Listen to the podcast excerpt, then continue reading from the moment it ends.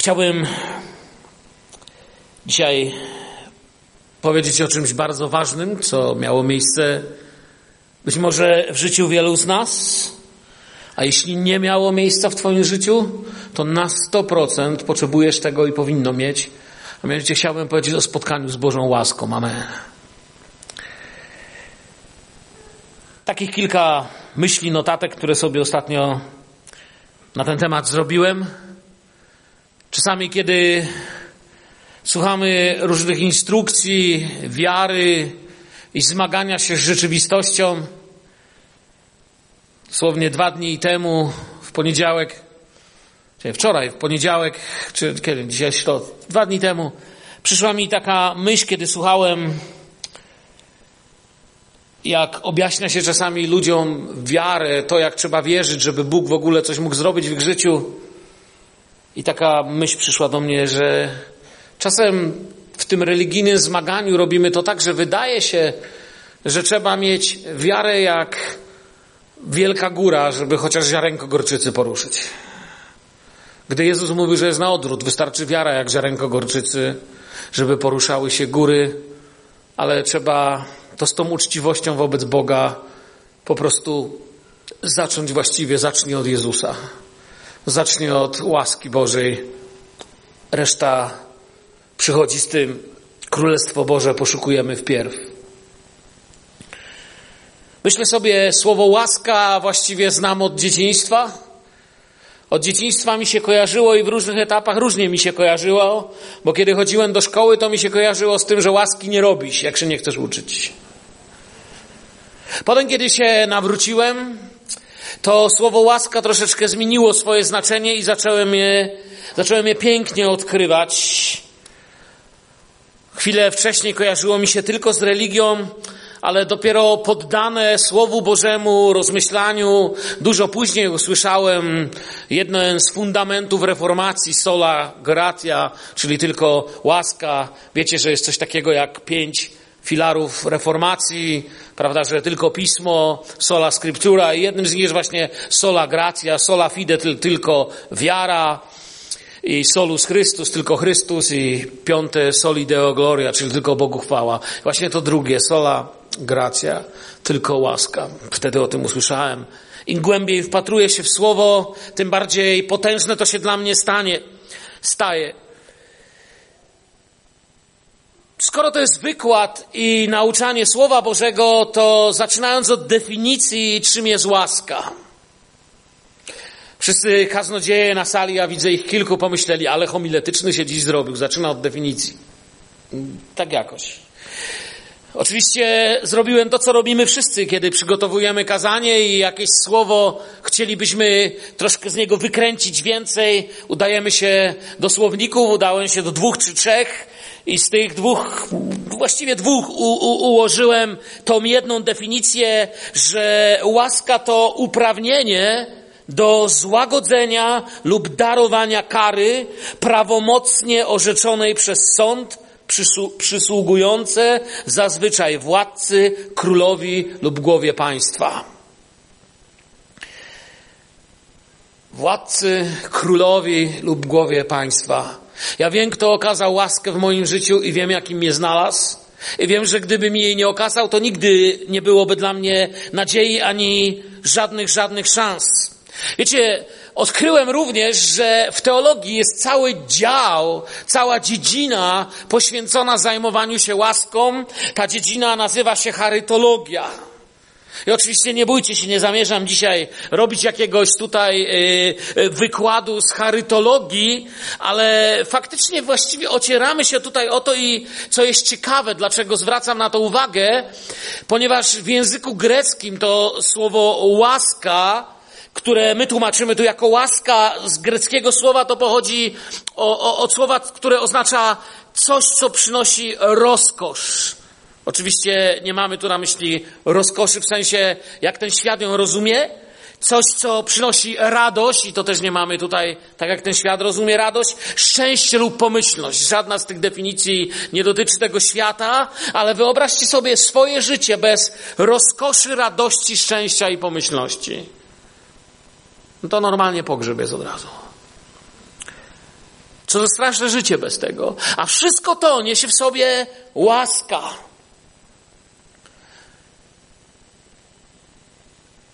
Jest wiele jeszcze definicji, oczywiście można rozwodzić się na temat łaski habitualnej, aktywnej i tak dalej, ale tak na chłopski rozum, gdybym to miał z sercem wyrazić, to dla obdarzonego łaską człowieka, dla mnie, dla ciebie, jest to definicja tak samo trudna jak definicja zakochania się. Po prostu to się, to, to, to się dostaje, to się ma, zanim się człowiek połapie, jak się nazywa, przy nawet całkowicie właściwej terminologii, oczywiście zrozumieniu praw biblijnych, nadal jest mi trudno wyrazić, co Bóg dla mnie zrobił, że darował moje grzechy. Poszukując dalej definicji łaski, odkryłem ciekawą notatkę w starych zapiskach misyjnych. Jest taka misja Młodzi z Ewangelią i w 70 latach prowadzili szkolenia dla grupy uczniów, absolwentów szkoły biblijnej i chcieli ich wprowadzać powoli w służbę. I jedna z tych historii bardzo wydała mi się właściwa, aby wyrazić sercem, czym jest łaska.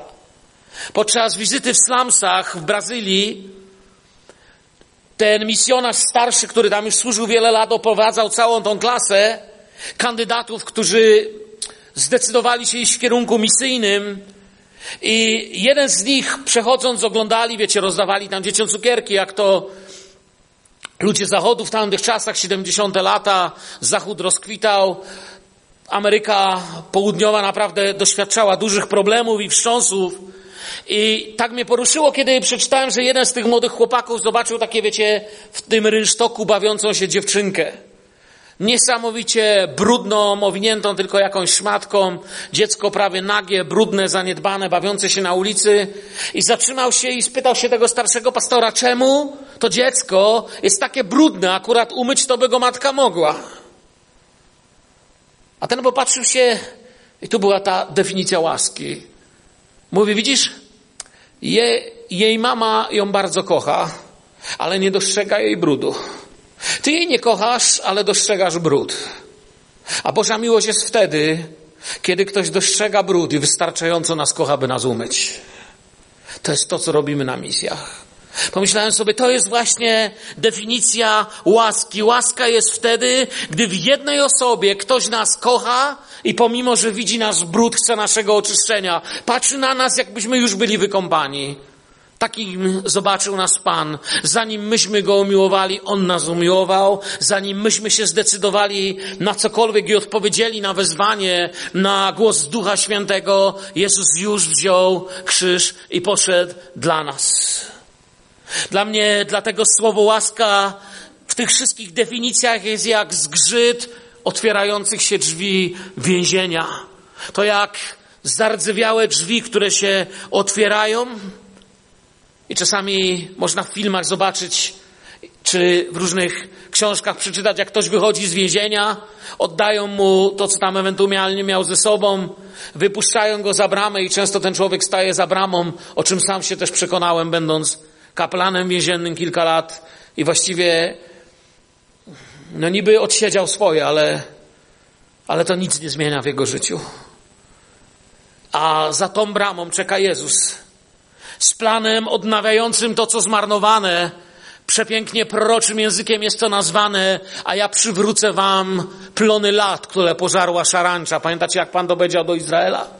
Bóg mówi, to co zostało zniszczone wam przywrócę. To na czym martwisz się, bo ta szarancza zjada. Ona reprezentuje zło, grzech, odstępstwo, brak obecności Bożej. To, co bez Boga się stało, Bóg mówi, ja to odnowię. Chodź ze mną, mam nowy plan. My mu mówimy, ale to jest niemożliwe. Wiesz, ile ja mam lat? Wiesz, co ja zrobiłem? Wiesz, co ja powiedziałem? I tak dalej, i tak dalej. A wtedy wyobrażam sobie Pana, jak wskazuje bez słów na Golgotę i mówi, sprawa jest załatwiona, sprawa jest dokonana, to się wszystko dokonało. Kiedy w sądzie skazańcowi sędzia okazuje łaskę, to razem z okazaną łaską idą pewne warunki. I kiedy zastanawiałem się nad łaską, którą mi Bóg okazał, to myślałem sobie, że najpierw właściwym teologicznie będzie powiedzieć, jakie są warunki łaski, ale im głębiej się przyglądałem, tym bardziej zacząłem widzieć, że ta łaska jest bezwarunkowa, albo jeśli byśmy w ogóle mieli mówić o warunku, to jest to zupełnie inaczej skonstruowane niż wszystkie łaski tego świata. Bo sędzia, taki, taki człowiek, okazujący łaskę drugiemu człowiekowi ma warunki, oczekiwania i pewną kontrolę, a Bóg ma doskonałe lekarstwo na to wszystko i nie musi tego podawać. Bóg za okazaną nam łaskę oczekuje tylko jednego, abyśmy go kochali. A wszystko inne będzie się działo w tej mocy, będzie się działo w tej sile, będzie się działo w tej miłości. Każda inna decyzja, jeśli miłujemy Boga, pamiętajcie, miłość nie jest emocją, choć jest niepozbawiona emocji. Miłość jest decyzją. Reszta rodzi się z tego. Bóg przed wiekami okazał nam łaskę i właściwie jeszcze przyglądając się, bo zaraz chciałbym przyjrzeć się bliżej łasce, ale temu zanim łaska się zaczyna, to powiedziałbym tak, jest tylko jeden grunt, jeden warunek, który musi być spełniony, aby łaska zaczęła działać. To nie jest to, że jeden grzesznik jakoś się bardziej Panu Bogu podoba na Kowalski, to ma akurat krzywy nos. To nie. To jest coś zupełnie innego. Myślę, że tak jak początkiem wszelkiej mądrości jest bojaźń pańska, tak początkiem tego, aby doświadczyć jakiejkolwiek łaski jest pokora. Pokora jest początkiem spotkania z łaską. Pokora jest bramą, której się nie da ominąć. Jest rzeczywistością, której nie da się odrzucić, jeśli chcesz, aby Bóg okazał Ci we wszystkim łaskę. Jeśli chcesz, chciałeś i będziesz chciał, zawsze temu, co otoczone jest łaską, towarzyszy fundament pokory. Pycha jest początkiem sądu. Pokora jest początkiem łaski. To jest to, co widzę w słowie. Mówiąc to pięknym językiem biblijnym, to Pan pokornym co okazuje, co daje? A pysznym się, a więc nadal trwa konflikt.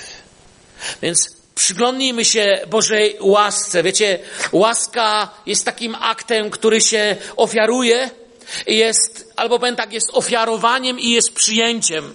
Ofiaruje Bóg, a przyjmuje człowiek i nigdy nie jest na odwrót. Bez łaski jakakolwiek przyjazna relacja z Bogiem w ogóle nie jest możliwa. Nie da się być przyjacielem Pana, nie da się blisko chodzić z Bogiem bez łaski. To jest w ogóle niemożliwe, aby bez napotkania łaski Bożej, aby jakoś ominąć i u Pana Boga nie ma żadnych, nie wiem czy pamiętacie takie słowo popularne w PRL-u, chody.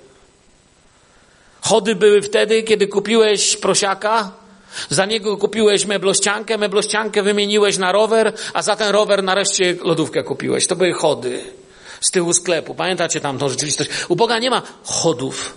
Jest początek łaski. Zaczyna się wszystko w pokorze i zaczynasz doświadczać i wtedy możesz być przyjacielem Boga. Musi się to wszystko tak zacząć. Gdzie czasami modlimy się, napełni mnie Duchu Święty, ale zawsze rzeczywistość jest taka, że najpierw musi być spotkanie z Bożą łaską. Kiedy oczyszcza nas krew Pana Jezusa, wtedy dopiero możemy być uświęceni. Krew zawsze jest najpierw i oczyszczenie we krwi, a potem przychodzi pełnia ducha.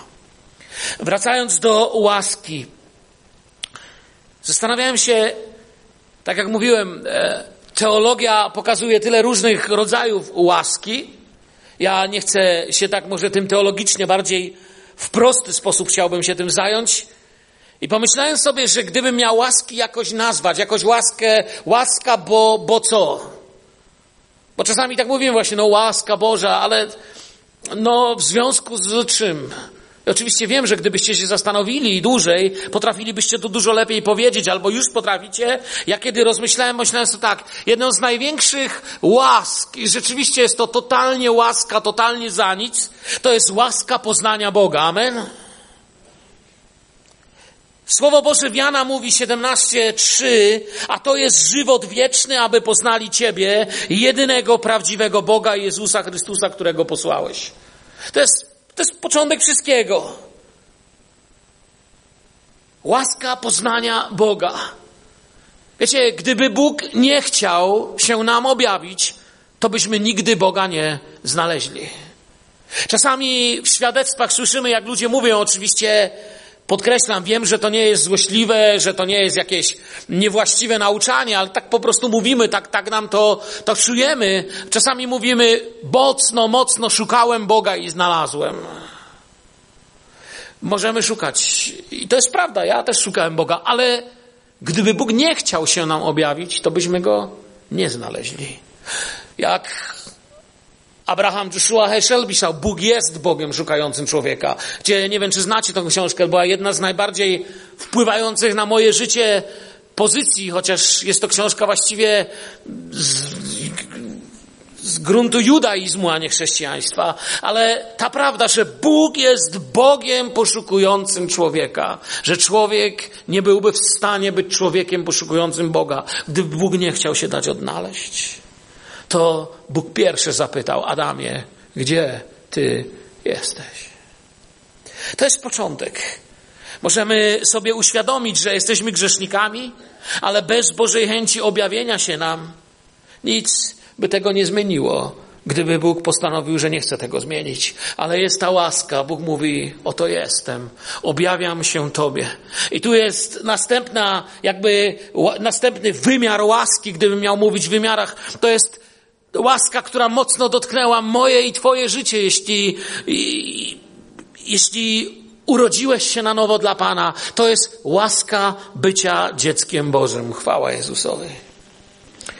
To jest Tutaj to wielkie dzieło łaski uruchamia nasza decyzja. Ja pamiętam moją decyzję, moja decyzja nie rozegrała się na nabożeństwie, chociaż wiele razy wychodziłem do przodu i wiele razy doświadczałem różnych rzeczy. Moja decyzja rozegrała się w łóżku, a właściwie na kolanach, kiedy koło łóżka uklękłem i powiedziałem tak. Ale wcześniej przez kilka dni głoszono mi Ewangelię, ja słuchałem, kiwałem głową, ale ale nie wiedziałem, co z tym mam zrobić. W nocy obudziłem się i powiedziałem tak, moja decyzja uruchomiła pewną łaskę. Bóg chciał się odnaleźć i tą łaską była łaska bycia dzieckiem Bożym. To nie zmieniło mi się nic w papierach, nie zmieniło mi się nic w sensie w rubryce denominacja, to wszystko się może zmienić, ale to, co najważniejsze, zmieniło się, kiedy na drugi dzień rano się obudziłem, byłem nowym człowiekiem, byłem zupełnie innym człowiekiem. Zmieniło się moje wnętrze. Słowo Boże mówi nam, że Jezus do swojej własności przyszedł, swoi go nie przyjęli, tym zaś, którzy go przyjęli, dał prawo stać się dziećmi Bożymi, tym, którzy wierzą w imię Jego. To słowo tutaj dał prawo stać się dziećmi Bożymi. Wiecie, jakie to jest potężne słowo? My to tak czytamy, on dał prawo. Tam to, to, to dużo więcej znaczy to prawo. Tam to słowo, to prawo, to można jeszcze czytać, dał moc dał autorytet, dał uczestnictwo w dziedzictwie stania się dziećmi Bożymi, tym, którzy wierzą w Jego imię, którzy narodzili się nie z krwi, ani z cielesnej woli, ani z woli mężczyzn, lecz z Boga. To była Jego decyzja, objawia się nam, daje nam dobrą nowinę, a my reagujemy, tak Panie, przyjdź, weź moje życie.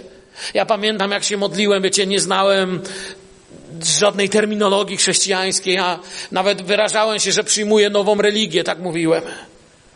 Nie rozumiałem tego, ale łaska stania się dzieckiem Bożym to jest łaska pomiędzy życiem i śmiercią, a właściwie nawet na odwrót, łaska pomiędzy śmiercią, kiedy stary odchodzi i z nowym życiem umieramy dla siebie, otrzymujemy prawo stać się dzieckiem Bożym.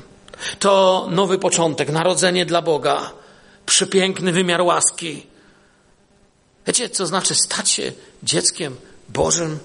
Stajemy się mieszkaniem Boga. My w Nim, On w nas. Dochodzi do niesamowitej adopcji, do niesamowitej jedności, do czegoś duchowo niezwykłego. Kosmiczny sierota doświadcza wiecznej łaski, dziedziczy dary nieba, dziedziczy działanie Ducha Świętego.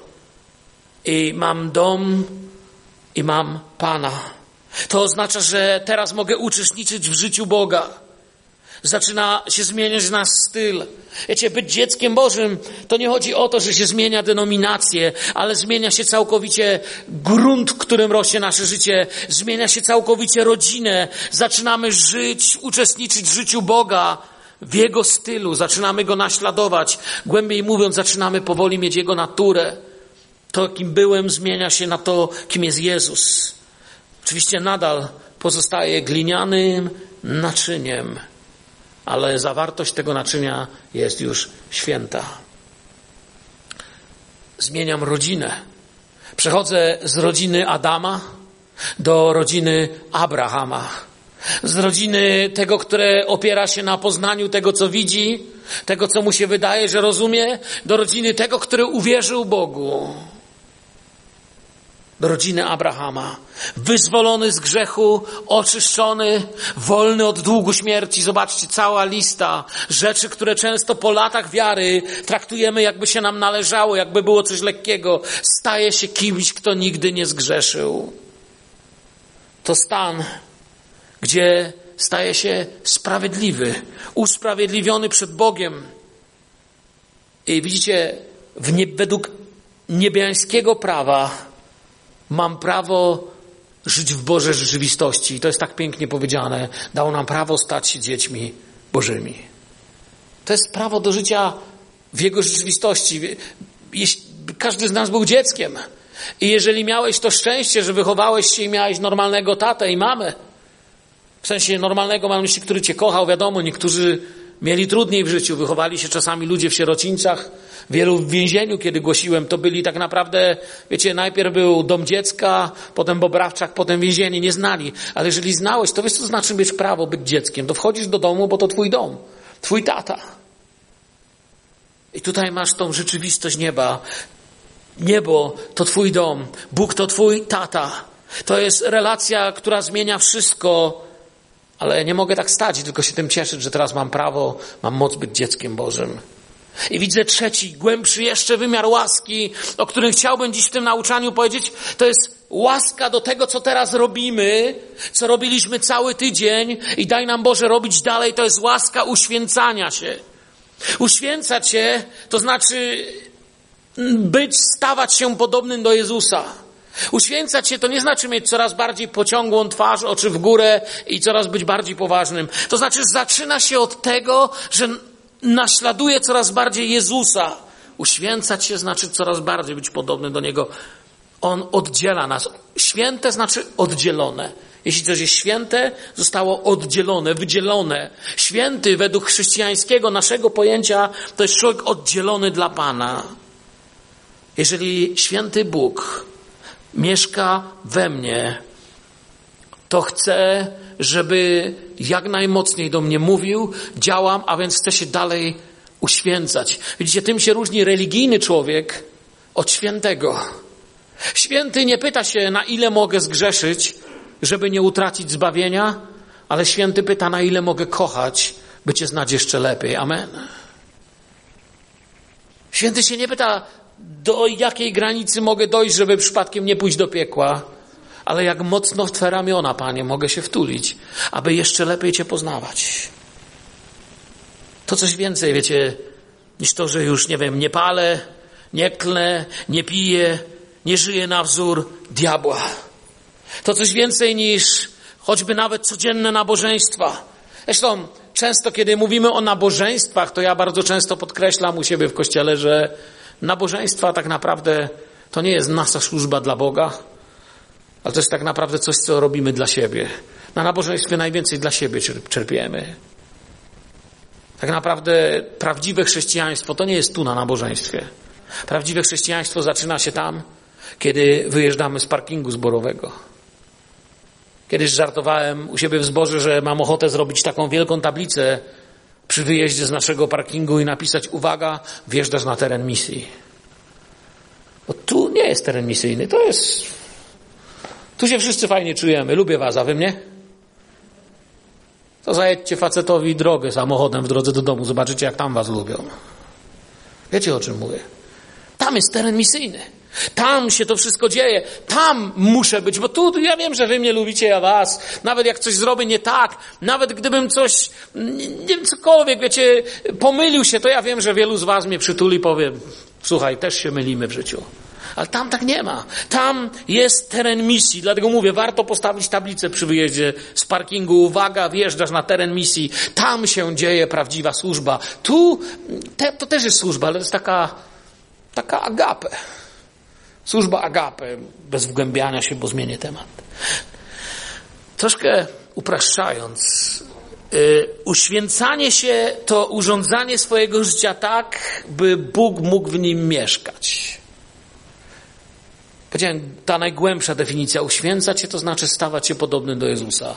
Ta najprostsza to tak urządzać życie, by Bóg w nim mógł mieszkać i czuć się dobrze, jeśli tak można o nim powiedzieć. Jeśli, nawet po ludzku to mówiąc tak, jeśli ktoś się do nas ma wprowadzić, to słuchajcie, nawet gdyby się tak zdarzyło, że powiedzmy nie miałbym gdzie mieszkać i zapytałbym kogoś z was, czy nie mógłbym u kogoś z was znaleźć na miesiąc pokoju, to gdybym miał do was przyjść, pewne rzeczy w mieszkaniu byście zmienili, prawda? Ja tak samo bym dla was zmienił. Jeśli kogoś przyjmujemy, trochę zmieniamy. Mają goście przyjechać, też zmieniamy. Szczególnie jeśli mają dłużej pobyć.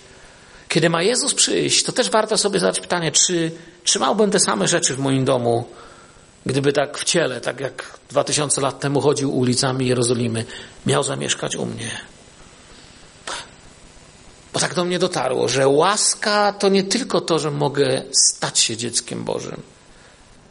Ta wielka łaska trwa w tym, że mogę nim być cały czas. Moje nawrócenie to nie jest coś, co się stało 27 czy tam 30 lat temu, ale moje nawrócenie to jest coś, co trwa. To jest fakt. To jest dziś. To jest coś jak chrztem w Duchu Świętym. To nie jest coś, co się wpisuje w rubrykę 30 lat temu. To jest coś, w czym się trwa i z czego się nie chce jakby zrezygnować, idąc na świeckie skróty, czy idąc na kompromis z tym światem. Wiecie, kiedy łączysz, nie wiem, kiedy ja na przykład pamiętam, jak zacząłem pracować z Amerykanami to w naszym domu pojawiło się pełno amerykańskich rzeczy. To jakaś guma, to jakieś cukierki, to kola, to to.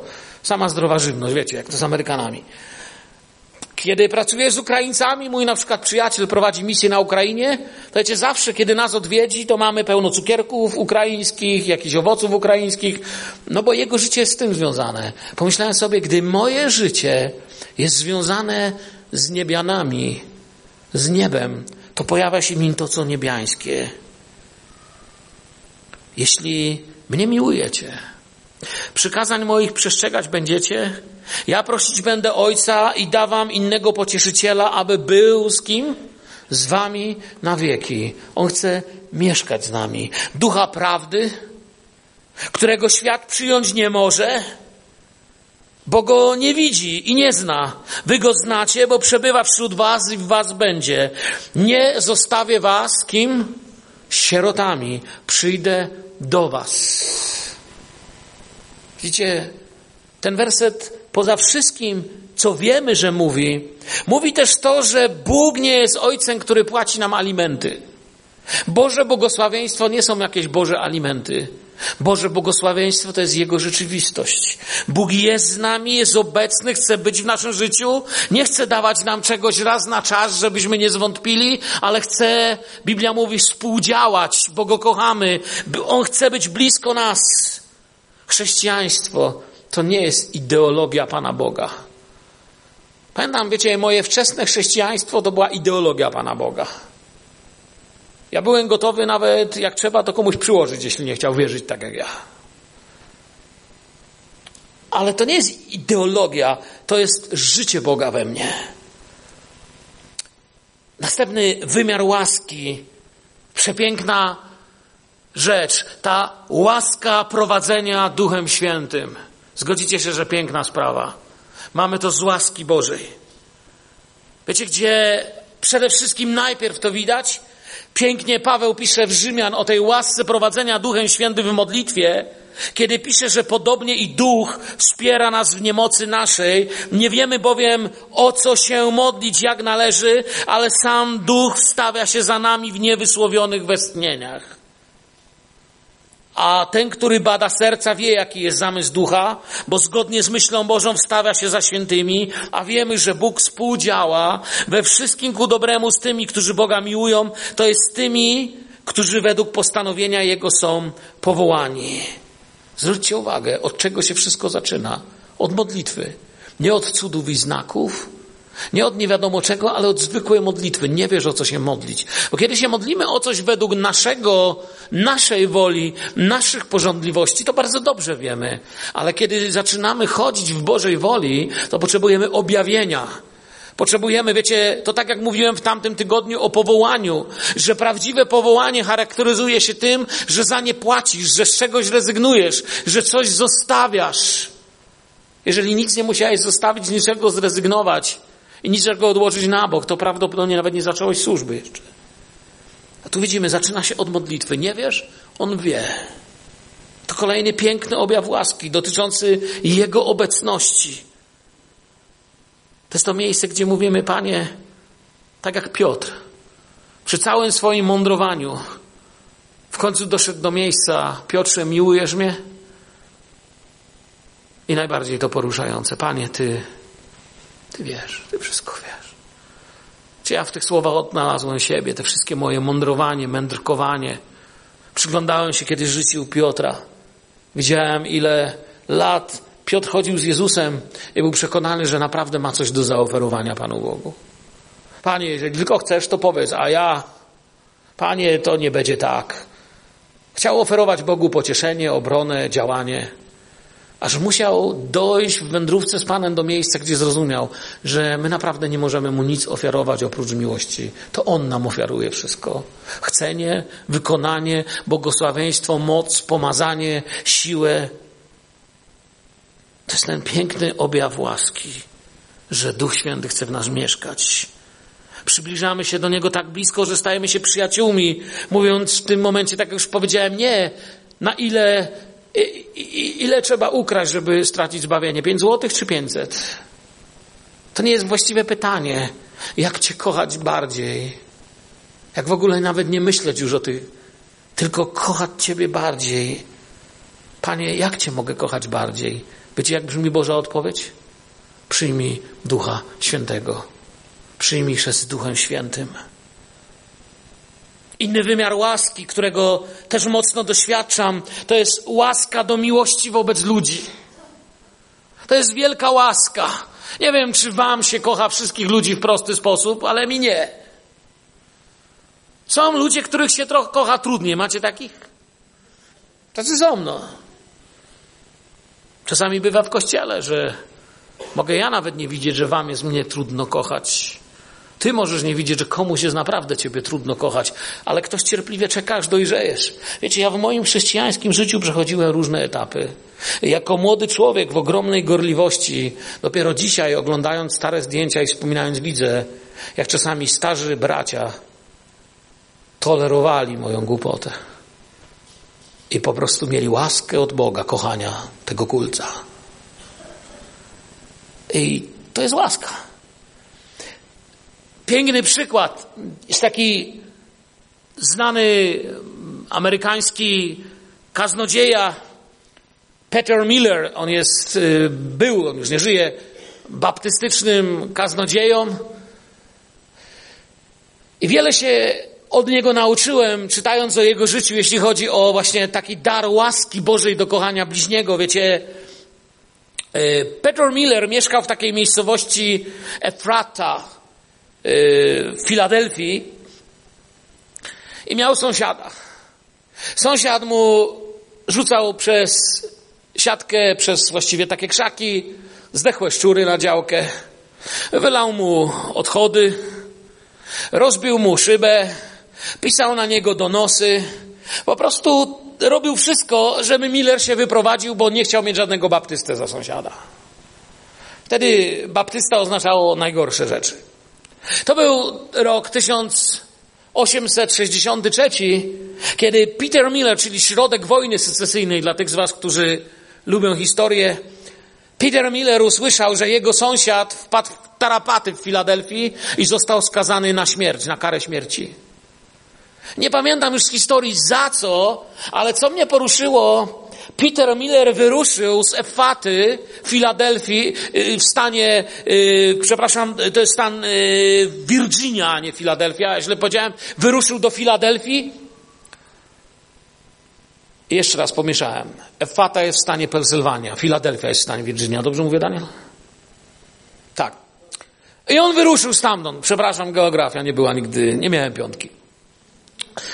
Każdym razie, co jest ciekawe, otwarłem sobie mapę i tu sobie zanotowałem, dlatego się kapłem, że źle stany podałem, że z Efaty do Filadelfii sam sprawdziłem w goglach, jest 73 mile. Ja nie wiem dokąd Peter Miller szedł do tej Filadelfii, do Abrahama Lincolna, ale jest 73 mile, co daje 117 kilometrów 48 metrów od centrum do centrum. Poszedł do Abrahama Lincolna prosić o łaskę dla tego człowieka. Na nogach. Ciekawa rzecz jest, kiedy dociera, ja nawet nie wiem, jak się dostał przed oblicze Abrahama Lincolna, ale kto z Was lubi historię, to akurat bardzo kocham, to wiecie, że Lincoln był niesamowicie prawym człowiekiem. Niezwykle prawą osobą był. Lincoln go wysłuchał, wszystkie argumenty za tym, żeby okazać owemu człowiekowi łaskę. I tu jest to, co najbardziej niesamowite. Patrzy na Petera Millera i mówi, sam Abraham Lincoln mówi takie słowa, nie skorzystam z prawa łaski jako prezydent i nie okażę łaski twojemu przyjacielowi, ponieważ jesteś jedynym człowiekiem, jedynym jego przyjacielem, jaki mówi o nim tak dobrze i chciał stanąć przede mną. A Miller, który miał ognistą osobowość, krzyknął, wiecie, na Lincolna, mówi, co za bzdury, panie prezydencie. To nie jest mój przyjaciel, to mój wróg numer jeden. A potem się opanował, zrozumiał, że do prezydenta tak się nie mówi. Ale wiecie, Lincoln w ogóle na to nie zwrócił uwagi. Lincoln przyglądał się Millerowi i mówi, co ty powiedziałeś? Mówi, to, to jest twój wróg numer jeden? I przyszedłeś z Efaty prosić o Jego łaskę. Wiesz co? To całkowicie zmienia światło tej sprawy. Dodam, że Lincoln okazał łaskę owemu człowiekowi. Czego do dziś zresztą Peter Miller słynie jako ten, który się wstawiał. Lincoln był pod wrażeniem, że ten dla wroga przeszedł 100 kilometrów, 117 kilometrów, żeby poprosić o łaskę. Kiedy czytałem tę historię, pomyślałem sobie, panie, to to nie wielkie cuda, ale to właśnie robi wrażenie na Twoim sercu. Bo cuda dla Boga żaden problem. Ale wiecie, doprowadzić nas do miejsca, kiedy ten świat nas złości pluje nam w twarz, a my możemy być ludźmi, którzy mają głos Jezusa w swoim sercu i ustach, to jest coś. Bo większej miłości nikt nie ma nad ten, gdy kto życie swoje kładzie za przyjaciół swoich. A pomyślałem sobie, kim był Peter Miller, że przez wiarę uczynił z wroga przyjaciela. Nie chcę się w tym gmatwać, ale porusza mnie to. Jesteście przyjaciółmi moimi, jeśli czynić będziecie, co wam przekazuję. Już was nie nazywam sługami, bo sługa nie wie, co czyni Pan Jego, lecz nazwałem was przyjaciółmi, bo wszystko, co słyszałem od Ojca mojego, oznajmiłem wam. Sługa daje czas. Przyjaciel daje życie. Sługa robi, co mu każą i w ogóle tego nie musi rozumieć. On jest sługą, ma robić. Przyjaciel robi, bo miłuje, bo jest za sprawą. Sługa pracuje, ale przyjaciel tym żyje. On jest naszym przyjacielem zawsze. Wiecie, że Jezus jest Twoim i moim przyjacielem zawsze? Czy ja jestem zawsze Jego przyjacielem? To jest moje pytanie. Kończąc rozmyślanie o łasce, dodam coś, co nie jest też popularne dzisiaj w niektórych kręgach. Nie wiem, jak masz tutaj wasz pogląd. Ja nie myślę, że to jest tak, że człowiek raz się nawraca, coś tam powie i jest zbawiony raz na zawsze i wszystko jedno. Nie chcę czegoś upraszczać, ale wiem, powiem to tak. Łaskę trzeba przyjąć, w to wszyscy wierzymy. I wierzymy również, że jeżeli człowiek wyjdzie na środek i powtórzy jakąś modlitwę, czy gdziekolwiek indziej, przyjmie Bożą łaskę, to tak naprawdę najmniej chodzi o to, co mówi, a to, co naprawdę się w nim dzieje i w co wierzy. Amen czy nie? Czasem kaznodzieja z całej siły może powie, ja wielu ludzi tak doprowadziłem do Jezusa. Mówiąc im tekst modlitwy, oni powtarzali, ale zawsze im podkreślałem jedną rzecz. Jeżeli powtarzałeś bezmyślnie, to to nie poszło dalej jak do sufitu. Ponieważ tak naprawdę chodzi o wiarę, którą wyznajesz. I łaskę w taki sam sposób można zbezcześcić i zdeptać, kiedy myślimy, że chodzi tylko o kościelne słowa, a nie o styl naszego życia. Kiedy On nam daruje dług niespłacalny, a my nie możemy darować bliźniemu długu, który moglibyśmy mu darować cyk. W jeden dzień mu po prostu powiedzieć wybaczam. Upadek jest czymś możliwym w tej dziedzinie. Upadli nie tacy jak my. To może nie dotyczy temat łaski aniołów, ale tylko na marginesie powiem, nawet aniołowie są tacy, co upadli. Adam upadł Ewą, Saul, Dawid, Salomon, Piotr, Judasz. Można, nawet będąc blisko, będąc gdzieś przy źródle, będąc blisko tego, co się o Bogu mówi i z Bogiem czyni. O pewne rzeczy trzeba dbać. Bóg pysznym się przeciwstawia, pokornym łaskę daje. To jest jak wskaźnik oleju w samochodzie, jak wskaźnik paliwa czy napięcia. Gdzie jesteś? Pokora i pycha wyznaczają pewną relację. Ukuszcie się więc pod mocną ręką Bożą, aby was wywyższył czasu swego. Co to znaczy? Ukorzyć się pod mocną ręką Bożą to nie jest tylko piękna religijna poezja, chociaż jest przepięknie poetycko, obrazowo podane. Ukorzyć się pod ręką to znaczy dawać się formować, a Jezus nas formuje na swoje podobieństwo. Ukorzyć się pod ręką to znaczy dać się popchnąć, dać się prowadzić, dać się formować. To znaczy wszystko to, co znaczy, kiedy mówisz, że chcesz, aby Twoje dzieci troszkę się ukorzyły pod Twoją ręką i pozwoliły Ci się dać wychować. Nawet chyba nie wiem, to chyba nie w pełni oddaje to, co tu jest. Jak to się dzieje? Wszelką troskę swoją złóżcie na Niego, gdyż On ma o was staranie. Bądźcie trzeźwi, czuwajcie. I dlaczego to wszystko? I tu jest ten, to najmocniejsze. Przeciwnik wasz diabeł chodzi wokoło jak lew ryczący, szukając kogo by pochłonąć. A więc jest ryzyko, że zupełnie gdzieś można polecieć. Bojaźń Boża jest początkiem mądrości. Bojaźń. Pewnie wiele razy tutaj mieliście na ten temat nauczanie, bracia i siostry. Ja nie chcę się powtarzać. Powiem tak krótko. Bojaźń to natychmiastowe poddawanie się łasce.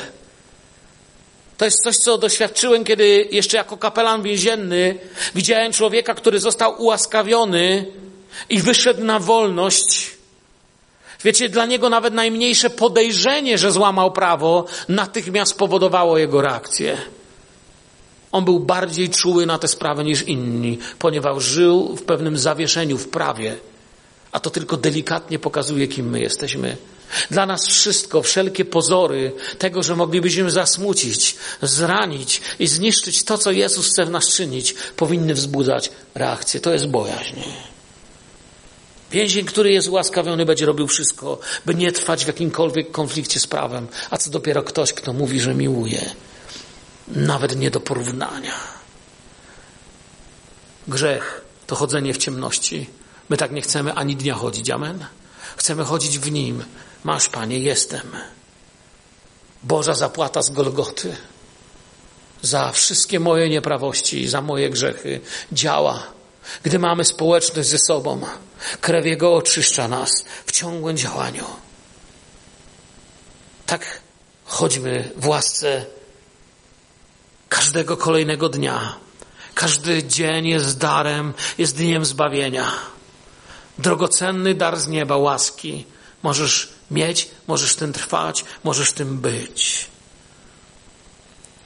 Kiedyś takiej gazetce chrześcijańskiej. Dawniej, wiecie, ja mam całe pudła pochowanych takich gazetek. Dzisiaj się już nie wydaje takich rzeczy. Kiedyś było mnóstwo, wiecie, jakiś promyk, jakaś zorza, takie, nie pamiętam, już różne tytuły. Ja tego mam całe pudła na strychu. Pochowałem taki chomik ze mnie i czasami sobie to czytam. Ciekawą historię przeczytałem o tym, jak to jest, kiedy się kogoś kocha. Kiedy jesteś gotowy tak bardzo miłować, że nie zależy ci na sobie. Czytałem taką historię o takiej dziewczynce, która zachorowała i się okazało, że potrzebna jest krew dawcy. I nie mogli znaleźć dawcy, no bo to nie tak łatwo znaleźć krew. I w końcu znaleźli jej brata, żeby się nadawał. Sześcioletni chłopiec mógł ratować swoją młodszą siostrę. I tam pisze, że lekarze go wzięli i powiedzieli, że to dla siostrzyczki, on troszkę się wahał. I tam piszą, że po tej chwili wahania, kiedy, wiecie, wytłumaczyli mu, że siostrzyczka umiera i bardzo trzeba, żeby mogła żyć, potrzebujemy od ciebie to i tak dalej. On się zgodził i dał. Ale to, co mnie w tej historii najbardziej, wiecie, normalnie mogę tu użyć słowo rąbnęło, takie grube, to to potem. Kiedy to dziecko wyzdrowiało, znaczy, przepraszam, kiedy to, temu dziecku, żeby wyzdrowiało, podali tam, zaczęli działać i wrócili do niego, pobiegli z tą krwią, on siedzi i się nie rusza i patrzy w jedno miejsce. I ten lekarz pyta, co się stało, coś nie tak? Oj, czekam aż umrę, kiedy to się stanie? Teraz czy za chwilę? A czemu masz umrzeć? No dałem krew, żeby ona mogła żyć. Wiecie, lekarz sobie uświadomił, że w jego małej głowie on myślał, że kiedy da, żeby ona żyła, to on przestanie żyć. I ten lekarz napisał, przytuliłem tego chłopca. Ja zrozumiałem, że dał większy dar, niż my wszyscy myśleliśmy. On myślał, że jej początek jest jego końcem. Pomyślałem sobie, to jest to, co znaczy miłować, co znaczy trwać w miłości, co znaczy chodzić. To jest, to jest to, co wszystko zamyka się słowem miłość, łaska, działanie, kochanie. Tak działa łaska. Wrócę na koniec do teologii, zanim się z wami pomodlę. Wiecie, teologia nauczająca o łasce mówi o czymś takim, co może bardzo religijnie będzie dla was brzmiało, ale nazywa się skutki działania łaski.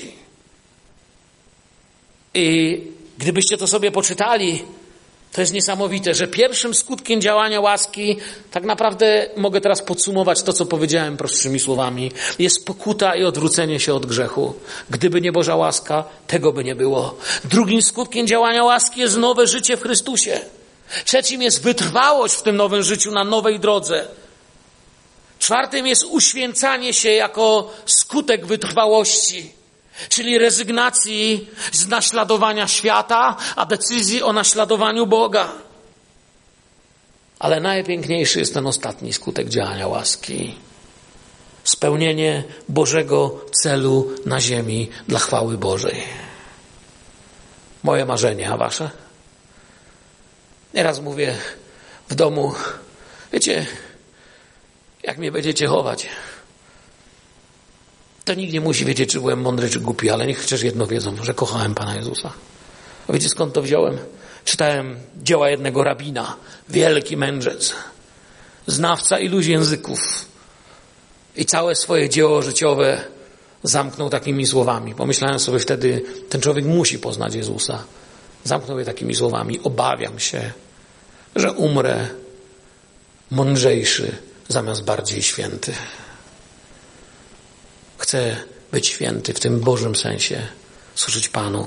Chciałbym się z Wami pomodlić, podziękować za dar łaski. Powstańmy, podziękuję Mu, że okazał łaskę, że możemy w niej chodzić, że masz łaskę być dzieckiem Bożym, masz łaskę być prowadzonym Duchem Świętym, masz łaskę oglądania Bożego działania i wypełnienia Bożego celu na ziemi.